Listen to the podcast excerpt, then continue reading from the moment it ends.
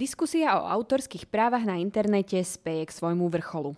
Malé podniky sú zaskočené, asociácie autorov zväčša oslavujú, technologickí giganti formulujú stanoviska a proti jej zneniu sa v niekoľkých európskych mestách konali už aj protesty. O čom ale je kontroverzná legislatíva o copyrighte? Povieme si v dnešnom podcaste portálu Euraktiv Slovensko. Pri jeho počúvaní vás vítá Lucia Jar.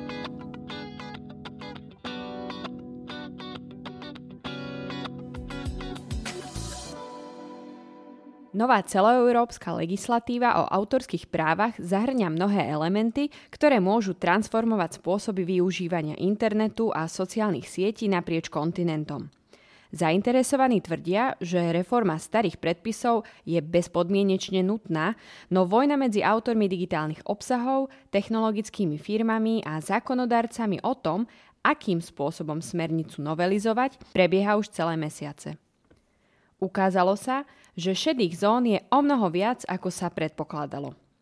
V podcaste Euraktiv Slovensko sa pozrieme na to, kde sa nejasné formulácie nachádzajú, aké sú argumenty zainteresovaných strán a ako boj za celoeurópske autorské práva na internete prebiehal a stále prebieha. Digitálne technológie transformovali spôsob, akým sa v súčasnosti pracuje s obsahom a dielami na internete. Stará celoeurópska legislatíva, ktorá autorské práva upravovala, pochádza ešte z roku 2001 a len minimálne dokázala predpokladať rýchly vývoj internetu a sociálnych sietí.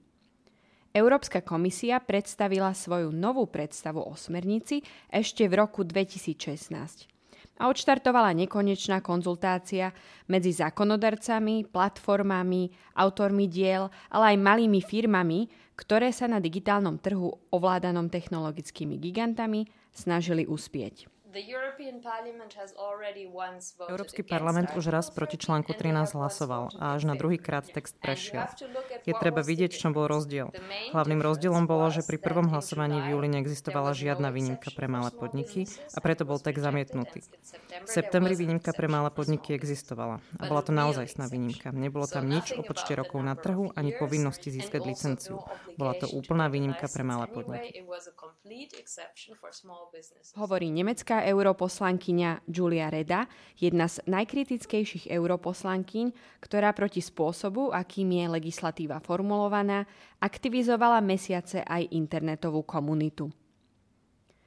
Ešte v januári sa k europoslancami odsúhlasenej legislatíve mali vyjadriť členské štáty, no prvá diskusia medzi veľvyslancami skončila fiaskom. 11 štátov na čele s Nemeckom, Talianskom a Poľskom odmietlo udeliť rade mandát na ďalšie vyjednávanie a proces sa dostal do slepej uličky. Ďalšie rozhovory sa potom narýchlo viedli za zatvorenými dverami a viedli ich najmä Nemci a Francúzi. Paríž požadoval, aby finančné a technologicky nákladné filtre, ktoré majú kontrolovať súlad s autorskými právami vo všetkom obsahu nahrávanom na platformu, mali povinnosť zaviesť všetky spoločnosti, ktoré takýto priestor používateľom dávajú. Berlín navrhoval, aby sa povinnosť neuplatňovala na malé a stredné podniky, teda spoločnosti, ktoré majú ročný obrad 20 miliónov eur. Podobný postup, ako zvolila nemecká delegácia, odhlasoval v septembri aj Europarlament, ktorý hovoril o ešte nižšom obrate, a to 10 miliónov eur s počtom zamestnancov neprevyšujúcich 50 osôb. Zástupcom členských krajín Európskej únie sa 8. februára na zasadnutí v Bruseli podarilo nájsť kompromisné riešenie – to spočíva v ustanovení, aby sa podmienky o porušení autorského práva na internete nevzťahovali na menšie spoločnosti.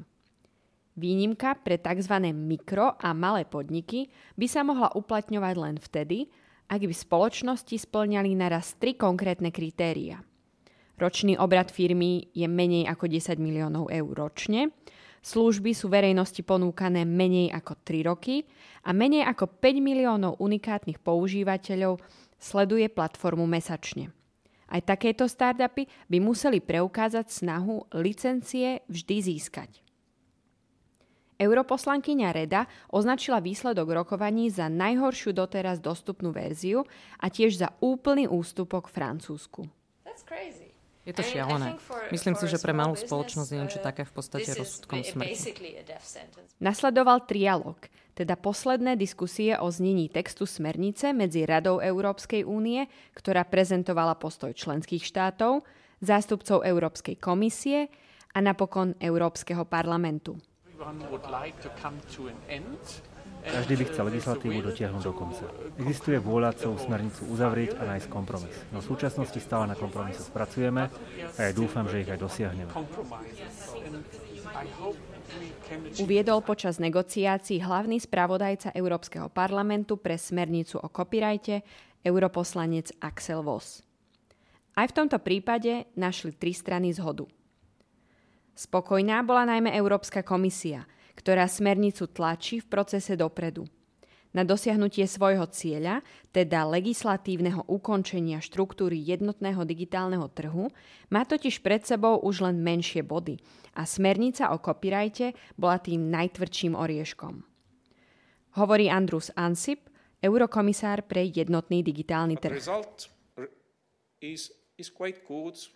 Výsledok je celkom dobrý. Je to kompromis, ale dobrý kompromis. Neteším sa, že pri tomto skutočne dôležitom riešení sme nemohli uspokojiť úplne všetkých, ale myslím si, že väčšina zainteresovaných je s takýmto výsledkom spokojná.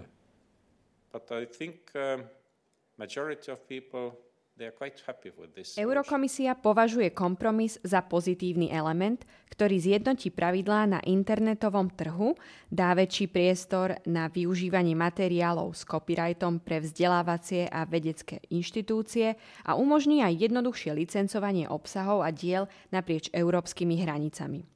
Vylúčuje, že by smernica limitovala právo na slobodu prejavu či používateľsky obľúbené formáty ako meme či paródie. Novinkou v európskom práve má byť aj model licencovania rozšírenými hromadnými licenciami, ktoré napríklad niektoré krajiny, vrátane Slovenska, už vo vlastnej legislatíve majú. Smernica sa v 24 článkoch dotýka napríklad aj zabezpečenia dostatočného množstva európskych diel na platformách VOD, teda Video on Demand, ako HBO Go či Netflix, ktoré nemá byť povinné, ale iba preferované. Prináša aj nové elementy ako digitalizácia kultúrneho dedičstva či získavanie a využívanie obrovského množstva údajov na vedecké účely, tzv. text and data mining. Všetko znie zatiaľ pozitívne, čo teda spôsobilo najväčší rozruch.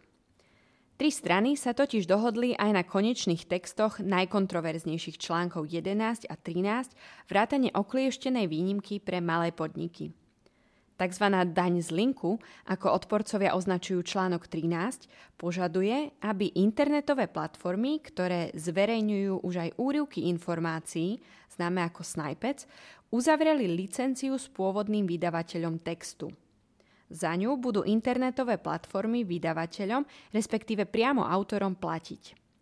Koľko alebo akým spôsobom to legislatíva nešpecifikuje. Nejasné je aj to, či sa financie naozaj dostanú skutočným autorom, alebo len vydavateľom, alebo aké problematické bude s platformami uzatvárať licencie vopred. Druhý kontroverzný článok, článok 13, požaduje, aby komerčné weby, aplikácie, sociálne siete či iné platformy, na ktoré môžu používateľia nahrávať obsah, preukázali úsilie snahe preventívne zabezpečiť licencie na čokoľvek, čo môžu ich používateľia na web publikovať. V praxi to môže vyzerať aj tak, že spoločnosti zavedú tzv. uploadovacie filtre, ktoré by používateľmi nahrávaný obsah kontrolovali v súvislosti s tým, či splňajú podmienky autorských práv. Už dnes podobný systém používa napríklad platforma YouTube – ich Content ID kontroluje, či nahrávané video neobsahuje autorskú hudbu či obraz a ak áno, buď video nepovolí zverejniť, alebo zisk z jeho sledovania posiela priamo pôvodnému vlastníkovi autorských práv. Ani tento systém však po rokoch vývoja a miliónových investíciách nefunguje tak, aby vyhovoval požiadavkám navrhovanej smernice. Systémy napríklad zatiaľ nevedia vyhodnotiť, či ide o porušenie autorského práva, alebo o paródiu alebo meme. Menšie firmy budú mať navyše s novými filtrami nemalé výdavky. Spomínanú výnimku z kontroly používateľského obsahu dostanú len začínajúce a malé spoločnosti, no aj tu sa objavuje niekoľko otáznikov. To, že medzi výnimky spadá málo ktorá firma, napríklad aj na Slovensku, potvrdzuje Adela Zábražná zo Slovenskej aliancie pre inovatívnu ekonomiku. Priemerná doba rozbehu startupových projektov trvá u nás podľa nej 3 až 5 rokov. Startupy dlhú dobu vyvíjajú produkt, testujú ho na zákazníkoch a iba málo ktorému z nich sa za 3 roky podarí mať aj platiacich zákazníkov a už vôbec nie byť aj rentabilný – hovorí výkonná riaditeľka Sapie. Výnimka pre malé firmy bola kľúčová aj pre pozíciu Slovenska. Ministerstvo kultúry, pod ktorého gestiu témy copyrightu patria, vydalo ešte v roku 2016 predbežné stanovisko k prvému návrhu smernice. Podľa neho Slovensko dlhodobo zastáva názor potreby prispôsobenia autorského práva novým technológiám a online prostrediu na úrovni EÚ. Medzi body, ktoré slovenský rezort kultúry vo vyjednávaniach v Bruseli presadzoval, patrilo napríklad aj zaradenie galérií medzi inštitúcie správy kultúrneho dedičstva či dĺžky trvania práva na digitálne použitie autorského obsahu. Najmä v poslednej fáze vyjednávaní, kedy sa diskusia sústredila na články 11 a 13, Slovenská republika významne podporovala výnimku z copyrightu pre malé a začínajúce podniky. V poslednom hlasovaní medzi členskými štátmi Slovensko kompromisný návrh Francúzska a Nemecka nepodporilo.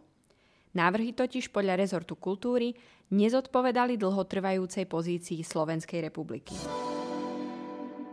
Debata o copyrighte v Európe sa rozprúdila najmä medzi mladou generáciou a paradoxne ju odštartovali influencery v Spojených štátoch. Vlogery v Európe, ktorí online obsah texty, obrázky, videá a hudbu využívajú, však rýchlo pochopili, že smernica a transformácia trhu sa môže významne dotknúť aj ich. Hoci sa vlna eufórie a rozčarovania zdvihla najmä v západnej Európe, svoje mali k návrhu smernice čo povedať aj slovenskí či českí influenceri. Známi vlogery ako Gogo alebo Daklok zo Slovenska či Kovy Čiech zaznamenali po zverejnení vlastných videí o reforme autorských práv záujem desiatok tisíc followerov. Tam, že som ešte nikdy nevidel žiadnu európsku legislatívu, ktorá by vyvolala takhle veľký ohlas medzi mladou generáciou. Hovorí Karel Kováš, známy ako Kovy, ktorého 18-minútové video o copyrightovej smernici si na platforme YouTube pozrelo takmer 350 tisíc používateľov. Kovy svojich followerov nabáda, aby sa so svojimi pripomienkami k smernici obrátili priamo na europoslancov. Ale minimálně si všimli toho, že je o tohle téma velký zájem a to je myslím si vždycky první krok k tomu, aby ti zákonodárci nebo politici poznali, že tohle je téma, na které si musí dát trochu větší pozor, které si musí trochu víc načíst a možná i trochu lépe zapřemýšlet o tom, jak o něm hlasují. Slovak Daniel Štrauch, známy ako Gogo, ktorého videá odoberá vyše 1,8 milióna užívateľov, rovnako rozoberal smernicu o autorských právach v jednom zo svojich videí. Pre Euraktiv Slovensko priznal, že jeho followerov vystrašilo hlavne to, že zmeny by mohli obmedziť kreativitu tvorcov na platformách a preto mali pocit bezradnosti, že okrem podpísania petície nemôžu pre zmenu nastavení nič urobiť. Hovorí Karel Kovář. se v tom světě eh, autorských práv nastavit nějaká pravidla. Já si myslím, že když se člověk koukne na celou tu směrnici, tak ona sama o sobě má smysl, je poměrně dobře napsaná, jenom ten článek 13 a pro někoho článek 11 může být problematický. Text smernice je teda na stole a posledné slovo dostanú europoslanci už koncom marca. Najneskôr kvôli blížiacim sa májovým eurovoľbám až 18. apríla. Vzhľadom na nové elementy, na ktorých sa vyjednávači európskych inštitúcií dohodli teraz, ešte nie je jasné, či europoslanci napokon dohodnuté znenie smernice aj odsúhlasia. Dôležitý bude ale každý hlas. Stanoviska v súčasnosti formulujú aj jednotlivé technologické giganty, ktorým sa nepáči najmä nejednoznačnosť toho, ako a komu presne za obsah na ich platformách platiť. Ozývajú sa aj niektoré autorské združenia, podľa ktorých nie je legislatíva jasná či dostatočne striktná a dáva gigantom možnosť rozhodovať o tom, s kým licencie uzavrú a koho vynechajú. V polovici februára sa navyše vo viacerých európskych mestách konali protesty proti kontroverznému článku 13 a kampane majú ešte pokračovať. Niekoľko slovenských europoslancov už pre Euraktiv potvrdilo, že si ešte počkajú na prehodnotenie textu v jednotlivých výboroch Europarlamentu, ako aj v rámci svojich politických frakcií a až na ich základe sa budú rozhodovať. Vo väčšine politických skupín existujú v téme copyrightu rozdielne názory a preto sa každý europoslanec a europoslankyňa musia rozhodnúť podľa vlastného presvedčenia. Ak Európsky parlament novú smernicu o copyrighte začiatkom jary schváli, Prenos legislatívy do národných zákonov bude trvať 24 mesiacov.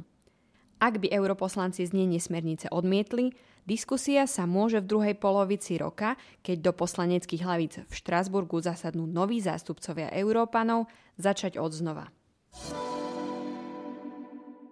Tento podcast vyšiel vďaka podpore Európskeho parlamentu. Ďalšie naše podcasty nájdete na stránke www.euraktiv.sk lomka podcasty, v dennom newsletteri nášho portálu Euraktiv Slovensko, alebo si ich môžete vypočuť na platformách SoundCloud, Podbean, Apple Podcasty, Google Podcasty a v streamovacej službe Spotify. Ak sa vám náš podcast páčil, nezabudnite ho ohodnotiť a zdieľať s priateľmi. Tento diel pripravili Lucia Jar a Štefan Bako.